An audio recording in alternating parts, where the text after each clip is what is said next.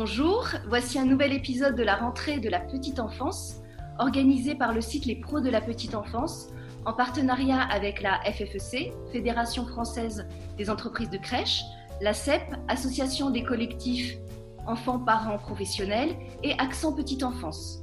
C'est un événement qui est dédié à l'accueil collectif du jeune enfant. Aujourd'hui, nous accueillons le docteur Pauline Penaud, praticien hospitalier au Centre hospitalier intercommunal André Grégoire et chercheur associé au Centre Population et Développement. Le docteur Penaud est l'auteur d'une étude transversale réalisée dans deux crèches hospitalières de Seine-Saint-Denis ouvertes pendant le confinement. Une étude qui tend à montrer que les enfants ne participent pas ou peu à la diffusion du virus. Au cœur de nos échanges, les enfants, bien entendu, et le Covid-19. Alors, sont-ils à risque de formes graves quand ils sont atteints? Sont-ils propagateurs? Eh bien, nous discuterons de tout cela avec le docteur Penaud. Nos échanges vont s'organiser en deux temps. Un premier temps euh, où nous ferons un bref retour en arrière sur le confinement euh, pour savoir voilà, quel impact a-t-il eu sur les enfants. Dans un deuxième temps, le docteur Pauline Penaud nous parlera de son étude, la façon dont elle a procédé et les enseignements que nous pouvons en tirer.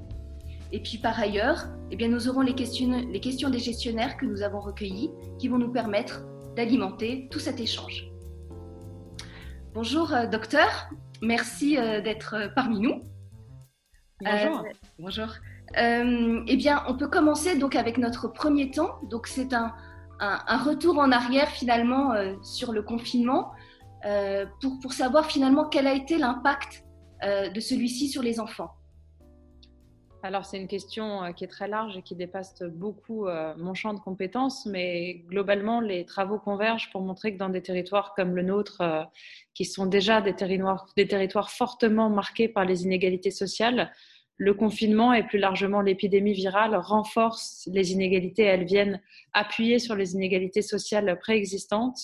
Et plusieurs travaux qualitatifs ont, tiré la sonnette d'alarme, si vous voulez, sur le fait que quand les enfants sont à domicile, ils sont plus exposés euh, aux risques euh, euh, alimentaires, au risque de logements surpeuplés, au risque d'accidents domestiques, au risque de violences intrafamiliales, au risque de décrochage dans les apprentissages, que ce soit les apprentissages préscolaires ou les apprentissages scolaires, et que c'est des paramètres qu'il faut avoir à l'esprit quand on prend des décisions de santé publique au nom de la sécurité sanitaire pour réduire, pour casser les chaînes de transmission virale.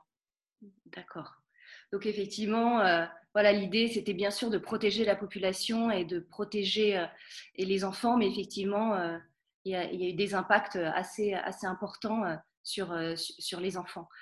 alors vous avez, vous avez réalisé une étude transversale, voilà, réalisée dans deux crèches hospitalières ouvertes pendant le confinement. Est-ce que vous pouvez nous dire un peu comment vous avez procédé et les enseignements que l'on peut en tirer? À l'hôpital de Montreuil où je travaille en Seine-Saint-Denis, la crèche euh, a continué à fonctionner pendant le confinement pour pouvoir prendre en charge les enfants des parents réquisitionnés.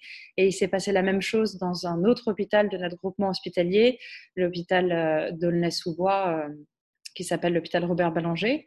Et on a poulé les effectifs de confinement de ces deux crèches pour proposer aux, aux, parents qui travaillaient dans les unités Covid, donc directement au contact de patients à risque d'une part, et aux professionnels de la petite enfance qui ont été réquisitionnés sur cette période d'autre part, euh, lorsqu'ils en étaient d'accord, lorsqu'ils le souhaitaient, de répondre à un questionnaire en face à face qu'on a fait euh, très rapidement après la levée du confinement pour pas avoir de biais de, de, mémorisation, pour que les souvenirs soient le plus frais possible, et d'autre part de faire une prise de sang pour euh, une sérologie, une méthode validée euh, par euh, le ministère de la Santé de sérologie visant à chercher dans le corps les anticorps qu'on appelle les IgG dirigés contre le virus du Covid qui s'appelle le SARS-CoV-2 et qui témoignent d'une rencontre antérieure avec le virus. Et l'idée était de savoir si ces deux populations avaient été exposées de la même manière et éventuellement d'essayer de retracer par l'historique des symptômes, l'historique des contacts, l'historique des tests de diagnostic moléculaire, pour le coup, qui aura été fait sur la période de confinement, c'est-à-dire euh, les coubillons dans le nez, qui permet d'amplifier la séquence euh, virale euh, du SARS-CoV-2 pour, pour déterminer qu'une infection est, en cours ou, récente, d'essayer de retracer comment le virus avait circulé dans ces deux crèches.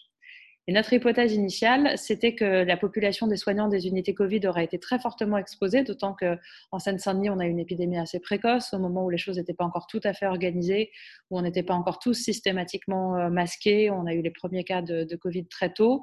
Et donc, on a pensé que les soignants des unités Covid seraient massivement séropositifs et que le personnel de crèche le serait très peu parce que l'hypothèse qu'on en faisait, c'est que contrairement au virus grippe, il y aurait très peu de circulation virale à travers les enfants. Mmh. La première partie de l'hypothèse a été euh, démentie par le travail, alors sous réserve de très petits effectifs et du fait que voilà, c'est des, des, résultats euh, modestes sur peu de personnes. Euh, il s'est passé l'inverse, c'est-à-dire que les soignants des unités Covid étaient finalement assez peu touchés par l'infection en sortie de confinement. Ils étaient que 11 à 12 à être positifs, donc à avoir rencontré le virus. Et ça, c'est quand même une très bonne nouvelle parce que ça dit que les mesures barrières, ça marche. Mhm. Le masque qu'on porte, euh, nous, soignants, très volontiers dès qu'on est au contact de patients euh, suspects d'une infection euh, transmissible par voie respiratoire. Le lavage de mains qu'on a l'habitude de faire à l'hôpital, c'est nos pratiques quotidiennes, protège contre la transmission de ce coronavirus.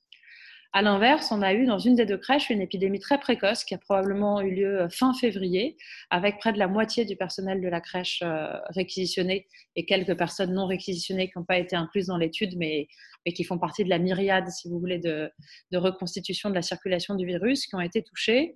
Et un peu moins à l'hôpital d'Aulnay, mais quand même un peu plus euh, que parmi les services soignants.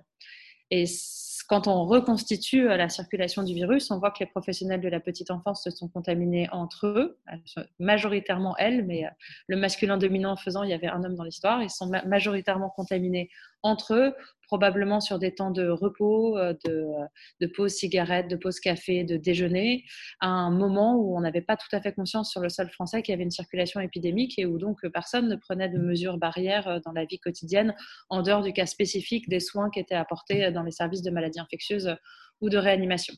Et donc, on s'est retrouvé avec un différentiel euh, qui était dans le sens inverse de celui qu'on imaginait. Et on a complété à ce moment-là notre étude en étendant euh, le recrutement aux parents qui n'étaient pas dans les unités Covid, donc on n'avait pas initialement euh, inclus dans notre population d'études, pour voir si ce personnel de crèche massivement infecté, hein, une, professionnelle sur deux, c'était beaucoup, avait contaminé à travers les enfants ou directement, mais très vite les parents ne pouvaient plus rentrer dans la crèche, donc ça aurait été essentiellement à travers les enfants.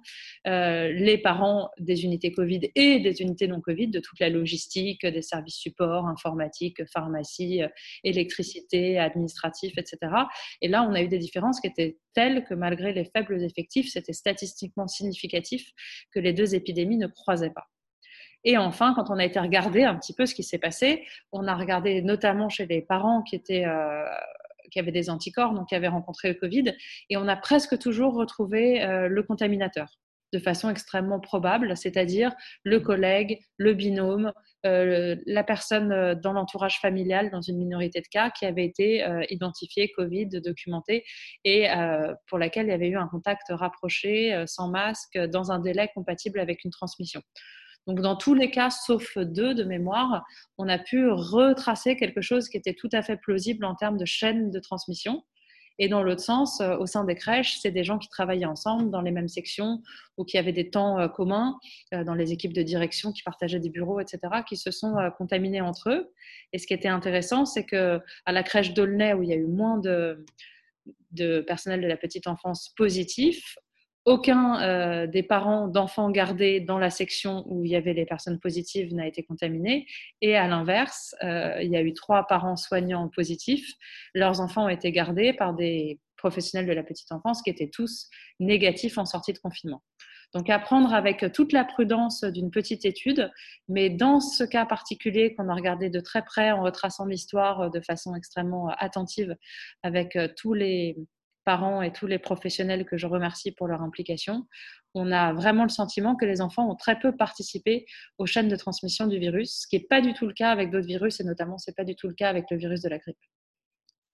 Et est-ce que le, les, pros de la petite enfance en question portaient le masque? Est-ce qu'il y avait des gestes barrières euh, euh, fortement appliqués? Euh, on est très tôt euh, dans l'histoire de l'épidémie hein, quand on retrace nos infections. Alors on les retrace par euh, quelque chose de rétrospectif qui est la sérologie, mais dans plusieurs cas, on avait des PCR positives ou des symptômes qui nous ont permis de savoir à quel moment l'infection avait eu lieu.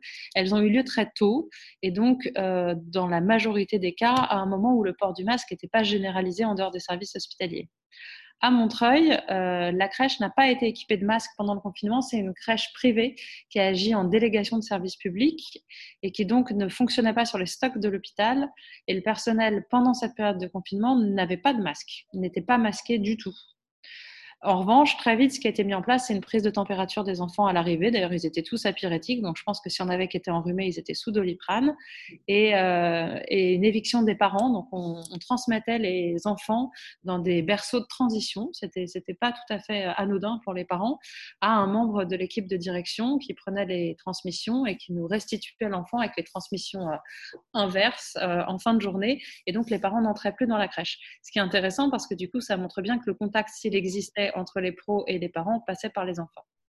À Aulnay, c'est différent parce que c'est une crèche euh, euh, de l'hôpital, une crèche hospitalière, c'est du personnel hospitalier qui travaille et donc ils avaient accès aux masques.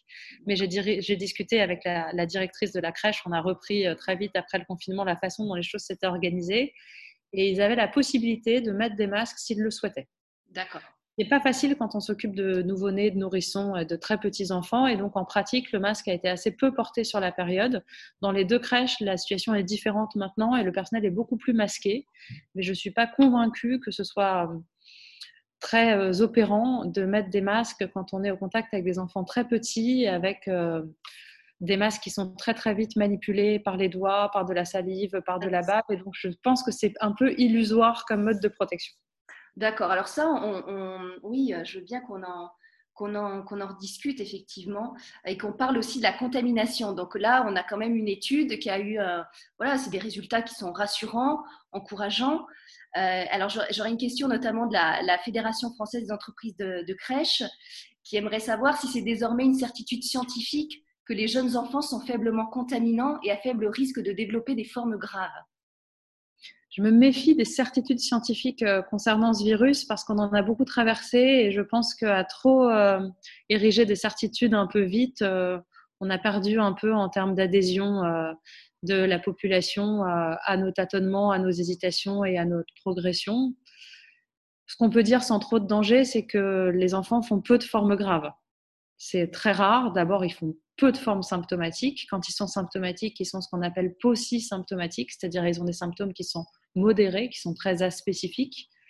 Et dans des très rares cas, il y a eu des formes graves qui ont été publiées chez l'enfant, soit d'infection virale elle-même, soit de complications immunologiques post-virales. Et ça reste d'une fréquence extrêmement basse. Ça, je crois qu'on peut le dire. Concernant la transmission, on a eu plusieurs euh, éléments rassurants au début de l'épidémie, mais si je me faisais l'avocat du diable, je dirais que c'est parce que euh, dans tous les pays touchés par le Covid, très tôt, euh, les systèmes de scolarisation, les systèmes de regroupement d'enfants ont été fermés. En France, on a eu opportunément les vacances de février qui ont pris fin très peu de temps avant le confinement. Donc, il y a eu peu de, on va dire, peu de d'exposition à, travers les enfants, euh, à, travers un grand nombre d'enfants scolarisés à, des, à des transmissions secondaires. Le débat qui existe à l'heure actuelle, c'est de savoir si la minorité d'enfants symptomatiques ne serait pas finalement aussi contagieux que les adultes. Et ce débat, il est étayé par euh, deux études qui montrent que les charges virales dans la gorge des quelques enfants qui ont des symptômes euh, de Covid sont finalement aussi élevées que celles des adultes. Et puis, il y a eu quelques travaux américains qui ont montré, mais dans une ambiance comme celle des États-Unis, où il y a une forte polarisation euh, politique, euh, un déni présidentiel massif euh, de l'épidémie en cours. Donc, des chercheurs qui deviennent très militants, qui ont tiré la sonnette d'alarme en disant attention, on a vu dans le, Utah, à Salt Lake City, un bébé de 8 mois transmettre un Covid probablement acquis à la crèche. Enfin, c'est pas vraiment une crèche, c'est un centre d'accueil d'enfants de 0 à 10 ans. Je sais pas très bien à quoi ça correspond, mais en tout cas, lui, il avait 8 mois, donc il avait l'âge crèche. Il aurait transmis un Covid à ses deux parents, dont il y a des raisons de penser qu'il l'aurait acquis en crèche. Donc, il y a quelques pistes pour dire que certains enfants pourraient être contagieux. encore une fois, si on se met dans un rapport euh, populationnel et bénéfice-risque, ça reste euh, marginal par rapport aux bénéfices qui est, je pense, important que les enfants peuvent tirer de la collectivité, euh, des enseignements, des équipes pluridisciplinaires, du temps de psychomotes, de, de psychologues en crèche, d'enseignement, de créativité, enfin de tout ce que vous faites dans les crèches et de tout ce qui est fait dans les écoles. Si on met les deux en balance, je ne suis pas sûre que la balance soit favorable à la mise sous cloche des enfants. Très bien. Alors, euh, on, parle, euh, on parle contamination, on a parlé euh, du port du masque. Effectivement, le port du masque est devenu la règle pour les professionnels de la petite enfance. Mais ils peuvent effectivement retirer ce masque dans certaines circonstances face à un enfant angoissé ou voilà, dans, ce type de cas. pourtant, voilà, ça c'est une question de l'ACEP. Euh, des professionnels peuvent être inquiètes à l'idée euh, de retirer ce masque, même si elles sentent que l'enfant en a besoin. Et euh, la SEPT souhaiterait savoir a des exemples ou des remontées d'une contamination adulte-enfant dans l'enceinte d'une crèche. Oui, il y, a quelques, données dans la littérature de transmission, effectivement, à partir de cas index adultes. J'en ai plusieurs en tête. Euh, alors après, c'est pas forcément l'âge crèche parce que les crèches, en fait, c'est très franco-français et la littérature euh, Covid, elle est très internationale et donc ça peut correspondre plutôt à du 0-5 ans, un continuum entre crèche et école maternelle. Oui, c'est documenté. Encore une fois, je crois qu'il faut pas qu'on assène euh, des phrases euh, péremptoires. Si un professionnel est inquiet, bien sûr qu'il faut qu'il porte son masque, parce que ce qui est important, c'est qu'il soit bien euh, confortable dans le fait de venir travailler, qu'il ne vienne pas travailler la boule au ventre. Sinon, c'est encore plus anxiogène pour l'enfant, évidemment. Et puis, ça va finir par euh, des professionnels qui vont exercer un droit de retrait ou se mettre en arrêt de travail. Et je crois que ce n'est pas l'idée. Alors, c'était aussi de dire que les, les professionnels, elles sont inquiètes, elles hésitent à enlever le masque parce qu'elles vont avoir peur de contaminer l'enfant c'est plutôt dans ce sens-là aussi, c'est qu'elles elles, elles peuvent ressentir euh, le fait que l'enfant en a besoin parce qu'il est angoissé, stressé, et puis avoir ce doute en se disant, mais si j'enlève le masque, je vais peut-être contaminer cet enfant. Donc, toujours cette question du rapport euh, bénéfice-risque. Alors, j'avais effectivement pas compris la question de l'inquiétude dans ce sens-là. Si l'inquiétude, c'est d'être soi-même vecteur, je pense qu'après, il faut raison garder, c'est-à-dire quand on est symptomatique, il faut euh, essayer de rester à la maison. Quand on a de la fièvre, quand on a des symptômes de perte d'odorat, du goût, de douleurs musculaires, articulaires, enfin voilà, des symptômes de virus euh, aigus, c'est mieux de ne pas venir travailler en crèche si c'est possible sans mettre les collègues en trop grande difficulté. Et quand on est asymptomatique, c'est-à-dire quand on se sent bien, en bonne santé, on peut euh, partir du principe que le risque est quand même faible d'être porteur euh, d'un Covid et qu'après, c'est le bon sens euh, de tout professionnel dans l'exercice de, son activité de savoir à quel moment il doit montrer son visage à un enfant, comme vous disiez, extrêmement inquiet. à quel moment peut-être finalement le masque lui convient mieux. Je crois que le risque pour les enfants est vraiment tout à fait marginal. S'il y a des enfants immunodéprimés, c'est tout à fait différent, mais je ne suis pas sûre qu'ils soient beaucoup en collectivité euh, en ce moment. Pour des enfants immunocompétents, euh, le risque me paraît vraiment très, très à la marge. Voilà, donc je dirais éviction du professionnel s'il a été en contact rapproché avec un cas Covid dans les sept jours qui précèdent ou s'il est symptomatique. Et dans le reste des cas, euh, que chacun fasse selon son cœur et son bon sens, sans vouloir faire des réponses trop simpliste, mais parce que euh, parce qu'il n'y a que comme ça qu'on peut y arriver sur du temps long. Il faut que les faut que, il faut que les professionnels soient bien. Moi, je serais assez curieuse d'avoir leur retour. Euh, si vous avez des infos là-dessus, faites-les moi passer après. J'aimerais bien savoir quel est le, le, ressenti des professionnels de la petite enfance sur la faisabilité des mesures barrières en crèche, sur ce que ça peut avoir comme retentissement, qu'est-ce que ça change dans la relation? Il y a des services de réanimation néonate euh, qui ont tiré la sonnette d'alarme en constatant un retard développemental chez des nouveau-nés prématurés depuis qu'ils voient plus que des adultes masqués, notamment qui voient leurs parents que masqués et qui sont moins touchés. Euh, je pense qu'il faut prendre en considération euh, ces inquiétudes-là et ces remontées de terrain-là pour ajuster au mieux la relation qu'on met en place. La relation, ça passe par le visage, par les mots, par le toucher par l'articulation de la bouche. Enfin voilà, tout ça me paraît euh, important et il faut réussir à trouver une balance entre euh, la sécurité euh, sanitaire et, un, environnement sécuritaire pour le développement psychoaffectif des enfants. donc on dit que le, virus se transmet essentiellement dans le cercle intrafamilial, en tout cas voilà, assez souvent. Euh, alors j'ai une question d'accent petite enfance euh, là-dessus, parce qu'on sait que les enfants peuvent être en contact avec leurs grands-parents, qui peuvent être des personnes euh, à risque. et donc accent petite enfance, j'aimerais savoir comment on peut expliquer aux grands-parents de prendre leurs précautions avec, avec leurs petits-enfants, et puis aussi comment expliquer aux enfants de, ben, de garder leur distance avec leurs grands-parents.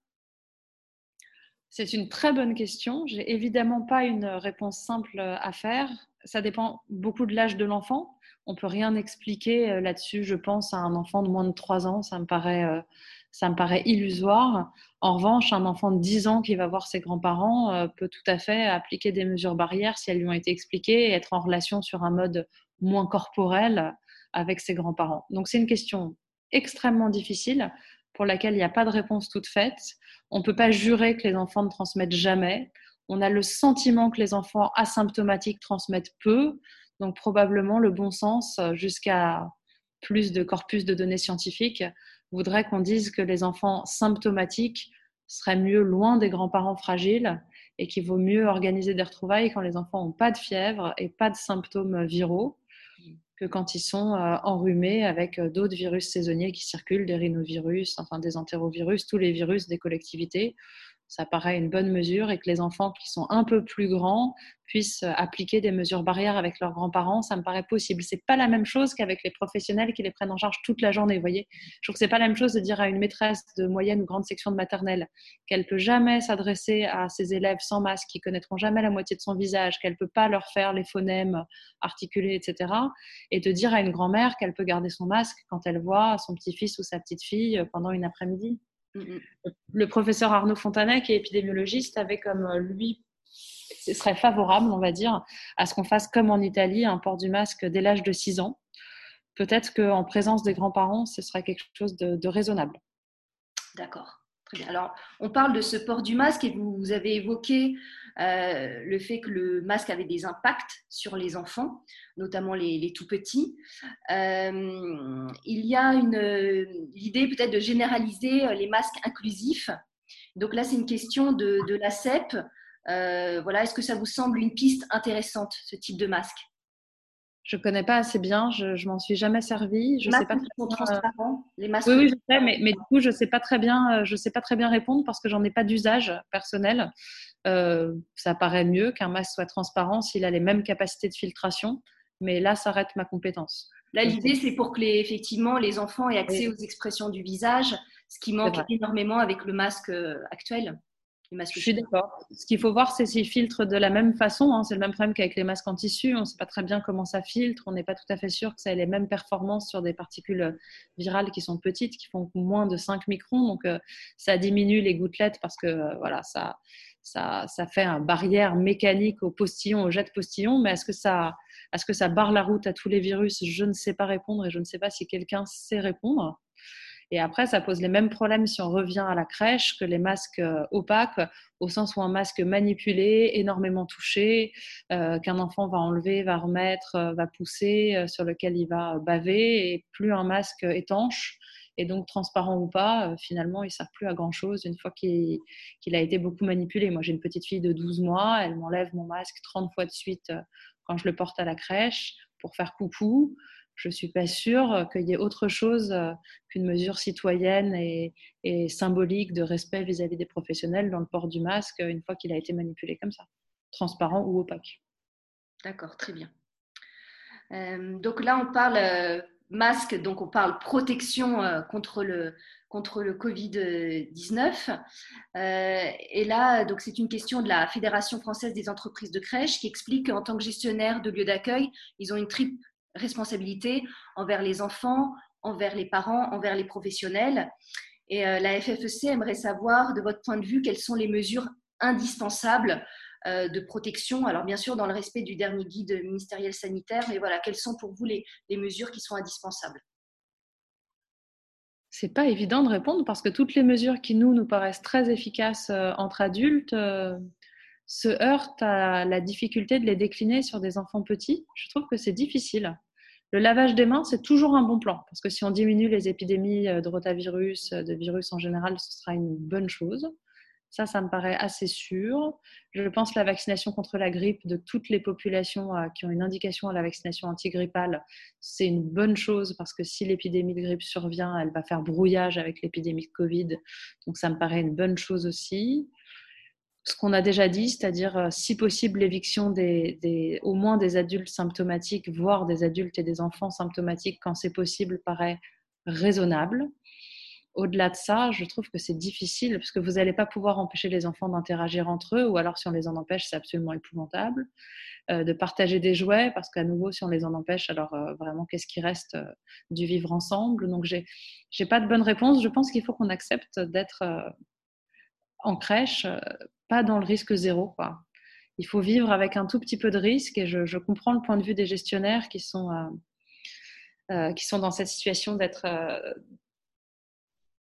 je trouve pas le bon terme, mais, mais, de, devoir euh, répondre du risque sanitaire euh, face à la fois à leurs salariés et, aux parents des enfants dont ils ont la charge.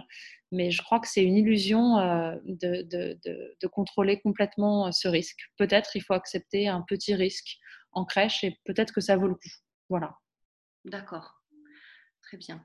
Euh, vous parliez tout à l'heure de, euh, l'impact euh, finalement de cette pandémie, hein, parce qu'on a parlé au tout début du confinement, mais vous avez rappelé, on a rappelé un peu l'impact sur le développement de l'enfant.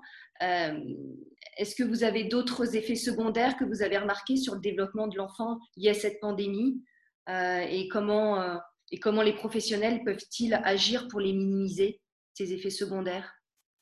Alors encore une fois, je suis pas euh, pédopsychiatre et donc euh, je dépasse un peu mes compétences, mais ce qui est frappant, alors là pour le coup, je prends ma casquette de mère de famille pour avoir un enfant en crèche, un enfant en maternelle, un enfant en élémentaire, euh, c'est la dispersion des niveaux de développement et d'acquisition au sein des classes, ou des classes au sens crèche, section du même groupe d'âge. J'ai le sentiment que cette épidémie a euh, non seulement renforcé les inégalités, mais elle a, a renforcé la distance, si vous voulez, qu'il y a entre différents enfants en termes d'acquisition, de, de, centres d'intérêt, d'étapes développementales, euh, d'une façon qui est, assez visible par une profane du sujet comme moi. Et je pense que c'est un, un sacré challenge pour les équipes. Si on revient à la crèche, on a bien vu qu'entre les enfants qui ont chez nous été gardés absolument tout le temps euh, parce que on était des soignants réquisitionnés et ceux qui sont revenus après plusieurs mois d'absence et qu'il a fallu complètement réadapter à la collectivité, il y a eu un gap énorme et ça a énormément mobilisé les équipes et je, je les admire parce que ça a été très difficile de se retrouver avec des enfants qui avaient beaucoup régressé, qui étaient extrêmement inquiets, qui avaient été en collage avec leurs parents pendant plusieurs mois, euh, qui avaient été dans les bras de personne d'autre que les parents, qui n'étaient pas sortis de la sphère domestique. C'était pas facile du tout de les réacclimater à la crèche. Et à côté de ça, des enfants qui avaient d'autres besoins, qui eux avaient été euh, euh, maintenus en collectivité, qui avaient vécu des effectifs plus réduits, donc euh, plus d'attention individuelle, plus de portage, plus mmh. d'activités adaptées à leurs besoins. Et donc il a fallu être sur ces deux fronts en même temps. Et je pense que tout ça a effectif en général réduit avec un nombre, à mon avis, toujours très insuffisant de professionnels par, enfin, un nombre excessif d'enfants par professionnel pour le prendre dans ce sens-là, plus que 1 sur 4, c'est jamais très bon euh, pour pouvoir euh, individualiser euh, l'attention qu'on porte aux enfants. En maternelle, quelque chose de très semblable, avec des enseignants qui ont rapporté avec beaucoup de désarroi le fait qu'ils avaient face à eux des enfants qui étaient à des stades extrêmement différents de leur développement, des tout petits bébés qui sont arrivés pas propres à l'école maternelle ou, ou euh, des moyennes sections qui avaient été très peu scolarisées et qui donc étaient encore euh, tout à fait dans la dynamique d'une petite section à se rouler par terre le matin, et d'autres enfants qui avaient été énormément stimulés à la maison par des parents qui en avaient la possibilité, le temps, euh, les outils, on va dire intellectuels et culturels, je ne sais pas comment il faut le formuler, et puis des enfants qui avaient vécu de l'angoisse, des temps très solitaires parce que les parents devaient télétravailler en même temps ou être absents ou s'occuper de, sur plusieurs fronts à la fois et voilà des, en maternelle et aussi en primaire à un autre niveau des, des, des enfants très éclatés euh, dans l'attention qu'ils requièrent des professionnels. Et ça, euh, je trouve qu'il faudra le, prendre en compte réellement. Et donc, euh, évidemment, de toute urgence, avoir beaucoup plus d'encadrants pour les enfants, plutôt que de fermer les écoles, faire des petits groupes à l'école, faire des petits groupes en crèche, des sections avec peu d'enfants, des professionnels qui, du coup, peuvent se remplacer plus facilement en cas d'absence. Et donc, oser ne pas être là sans avoir l'impression de faire un coup épouvantable aux collègues et qui peuvent, du coup vraiment individualiser et affiner euh, leur prise en charge aux besoins de l'enfant. Je pense que ça ferait souffler tout le monde si on avait euh, plus d'adultes bien formés, qui se sentent en sécurité et qui se sentent écoutés pour s'occuper des enfants euh, au moment de ce challenge quand même social extrêmement fort qui est la traversée de cette pandémie. alors, une dernière question de la FFEC. effectivement, la fédération est régulièrement consultée elle aimerait savoir si vous avez des recommandations d'évolution des pratiques des pros de la petite enfance euh, qu'ils pourraient euh, remonter au ministère pour améliorer justement le bien-être des parents, des professionnels ou des parents et ou des parents pendant cette pandémie. Je vais redire ce que j'ai déjà dit, que je pense qu'il faut arrêter d'avoir ce prisme euh, crispé sur la sécurité sanitaire euh, dur, on va dire. Vous voyez, la transmission du virus, l'étanchéité euh, des contacts avec les enfants. Je crois qu'il faut lâcher prise de ça, que c'est très difficile à décliner en crèche, qu'il faut accepter que ce sera un peu poreux, qu'il y aura des mailles ouvertes au passage du virus et qu'il faut déporter, à mon avis, hein, ça n'engage que moi, euh, l'effort, l'investissement des équipes sur l'individualisation de l'attention portée aux enfants et l'individualisation de l'attention portée aussi aux professionnels qui ont besoin de temps de soutien, de groupe de parole, euh, de temps en équipe. Euh, il y a plein de choses qu'on a observées. Euh, on a eu des remontées de terrain, de, de, jeux qui ont été créés, qui sont des jeux avec avec mesures de distanciation physique hyper créatifs, ultra drôles, des euh, poules renards vipères avec des 1m50 entre les gens et du coup le 1m50 devient le challenge et il faut réussir à le tenir. Enfin, je pense que dans le collectif peuvent émerger beaucoup de choses à condition euh, que les professionnels soient en nombre suffisant et le vrai combat il est là. Je pense qu'il faut qu'on ait une politique de la petite enfance en France qui soit beaucoup plus euh, ambitieuse avec des professionnels bien formés, bien payés et en nombre suffisant. J'espère qu'on y arrivera. On va très bien, merci. Euh, merci, docteur Penaud, pour votre éclairage sur euh, le sujet des enfants et du Covid-19. Et à très bientôt pour une nouvelle session de la rentrée de la petite enfance.